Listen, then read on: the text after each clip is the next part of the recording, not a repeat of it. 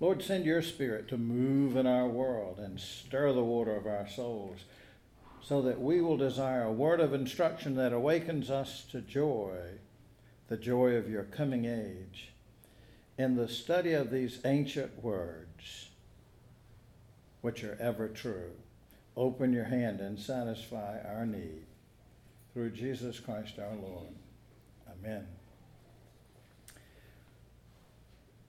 Today's reading is from the 12th chapter of Luke. The whole chapter consists of warnings and encouragements for the disciples and for us. Starting with a warning against hypocrisy, summarized in something that criminals, politicians, and we need to remember. There's nothing concealed that will not be disclosed or hidden that will not be made known. What you have said in the dark will be heard in the daylight, and what you have whispered in the ear in the inner rooms will pro- be proclaimed from the rooftops. And next, there's an encouragement not to be concerned with how to defend Christian belief. And that encouragement comes with a promise that the Holy Spirit will teach us what to say at the time we need that. Then Jesus warns against all kinds of greed and tells the parable of the rich fool who builds bigger and bigger barns on the very night that he will die. Says to himself, You have plenty of grain laid up for many years. Take life easy. Eat, drink, and be merry. Well, next, Jesus tell, urges the disciples and us do not worry about your life, what you will eat, or about your body, what you will wear. For life is more than food, and the body more than clothes. He points to the ravens and the lilies who are fed and clothed by God. He reminds us to trust that God knows our needs and says, Seek his kingdom, and these things will be given to you as well. And this brings us to our reading today, starting at the 32nd verse of the 12th chapter of Luke. You know, often I read from the New Revised Standard Version, or sometimes that Common English Bible, that newest one, and recently from the Contemporary English Version, the one that the Gideons distribute now. Uh, today we're reading from the NIV, the New International Version. So listen for the Word of God. Do not be afraid, little flock, for your Father has been pleased to give you the kingdom. Sell your possessions and give to the poor. Provide purses for yourselves that do not wear out, a treasure in heaven that will never fail, where no thief comes near and no moth destroys. For where your treasure is, there your heart will be also. Be dressed, ready for service and keep your lamps burning like servants waiting for their master to return from a wedding banquet, so that when he comes and knocks, they can immediately open the door for him. It will be good for those servants whose master finds them watching when he comes. Truly, I tell you, he will dress himself to serve, will have them recline at the table, and will come and wait on them. It will be good for those servants whose master finds them ready, even if he comes in the middle of the night or toward daybreak. But understand this if the owner of the house had known at what hour the thief was coming, he would not have let his house be broken into. You also must be ready, because the Son of Man will come at an hour when you do not expect him. This is the word of the Lord. Thanks be to God. Lord, may my words and our thoughts be acceptable in your sight, our rock and our Redeemer. Amen.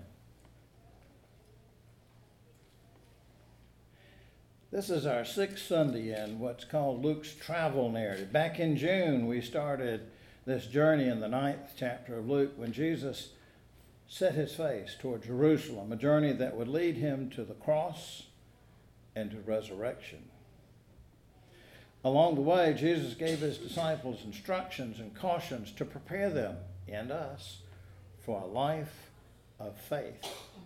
A few weeks ago, we learned the wisdom of having Mary moments in a Martha world. And two weeks ago, we read about how Jesus taught about prayer, telling us to ask, search, knock, and not be ashamed to keep on asking. The first verse we read today is packed with one warning and two joyful announcements. Do not be afraid, little flock, for your Father's been pleased to give you the kingdom. The caution is don't be afraid. Anxious worry shows a lack of trust that God knows our needs and will provide for them. One preacher observed that at church we may sing, God will take care of you. But then we go home and sing a different tune, one that says, God helps those who help themselves, and the rest of you got to take care of yourselves, buddy. Another problem with anxious worry is that fear leads us to make bad decisions. Fear focuses our attention on ourselves and it leads us to ignore the needs of others. Fear kills off generosity and kindness and caring. And fear robs us of joy. Well, the first announcement, I said there were two announcements. The first one is short and subtle is that here Jesus calls God not my Father, but your Father. God cares for us as His children, as people who are loved. We were not created and then deserted by God. God loves and cares for us even now. The second announcement I call joyful is that our Father has been pleased to give us the kingdom we did not earn our way in. We did not do something to merit it. It pleased God to give it to us. Then we're urged to share with the poor, provide purses for yourselves that will not wear out, a treasure in heaven that'll never fail, where no thief comes near. Have you ever found a wallet or a purse that would last forever? whatever money, whatever possessions, whatever it is we accumulate in life, none of it lasts. Well, yes, I know. I've seen those ads. Diamonds are forever. I even saw a movie by that title. Uh, but the diamonds are used to celebrate a relationship that usually doesn't, well, oftentimes they don't last, unfortunately. By the way, have you noticed, fellas, have that when ladies go to the hairdresser for that special event they call the permanent, it is not a permanent thing. It may last a while, a few months maybe, but it doesn't last forever. Sometimes I think the aroma might last forever. Y'all go through some hard times just to look beautiful. I never have understood why it's called a permanent. Now, I guess it, you ought to call it, you know, for a little while. till it grows out. well, then Jesus says something that's often kind of turned backwards by, by preachers, especially. For where your treasure is, there your heart will be also. The way it gets twisted is to put it, to make it say, put your money where your heart is, right here in the church budget. But look carefully, what Jesus is saying that wherever you put your money, it will affect your heart your feelings, what you invest in, you will value, you will see as important. Change where you put your limited resources, which are time, energy, and money. Change where you put those things. It'll change how you see things. For example, give to the poor and you will pay more attention to the poor. Then in the 35th verse, Jesus kind of shifts the topic to readiness and alertness. Be dressed, ready for service. Keep your lamps burning. So, in what ways are you and I ready to serve?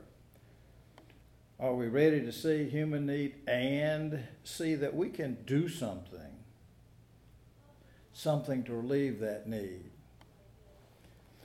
A friend of ours in Raleigh has, you may have seen it on the news or read about it in the paper he saw this Pokemon Go stuff, getting people out and, you know, walking around the park looking at the phone, ready to catch the little Pokemon critters. And he said, How can we make something good out of this? And he started a, a project to bring shoes for people who are homeless as part of that. He was able to see an opportunity in what some of us see as kind of a silly and sometimes dangerous kind of thing to do. Well, are we paying attention to people who are trying to reach out to us to share their fears, their doubts, their pain? Have we sought to learn skills and habits that encourage others and that build them up? You know, I, I mentioned several times that Betty used to have an office neighbor who had a sign on her door that said, Everyone who comes in this office is a blessing. Some are a blessing when they arrive, and some when they depart. Have we built the kind of skills that so that we are a blessing to others? Are we dressed for service? Well, Jesus uses two images then to convey the need for the disciples then and now to be prepared, alert. First is the metaphor of the servants being ready for their master to return from a wedding banquet. One of those things you never quite knew how long it was going to last, so you didn't know when they were coming back. But this little parable ends with a surprise because in that really brief story, the master doesn't return to be waited on hand and foot, but the master serves the servants who were there waiting and ready. And secondly, there's that image of the thief in the night. This notion is used elsewhere in the Bible, in 1 Thessalonians, 2 Peter, Revelation, several times. The metaphor of the thief in the night is used to describe the coming of the day of the Lord. Well, don't overthink this. Jesus is not the thief in the night, but like the thief, and like the master returning from the wedding. His return, his arrival, is at a time that we cannot predict. I have all kinds of friends who read signs in the Bible and things that are going on in the Middle East, and they're sure the end times are coming. We don't know. We know they're coming, we just don't know when. So you and I need to be dressed for service and alert. Like the foolish man who built bigger barns and said to himself, Eat, drink, and be merry. We do not know when our own end is coming. And like the burgled homeowner, we don't know when we'll need to be especially alert.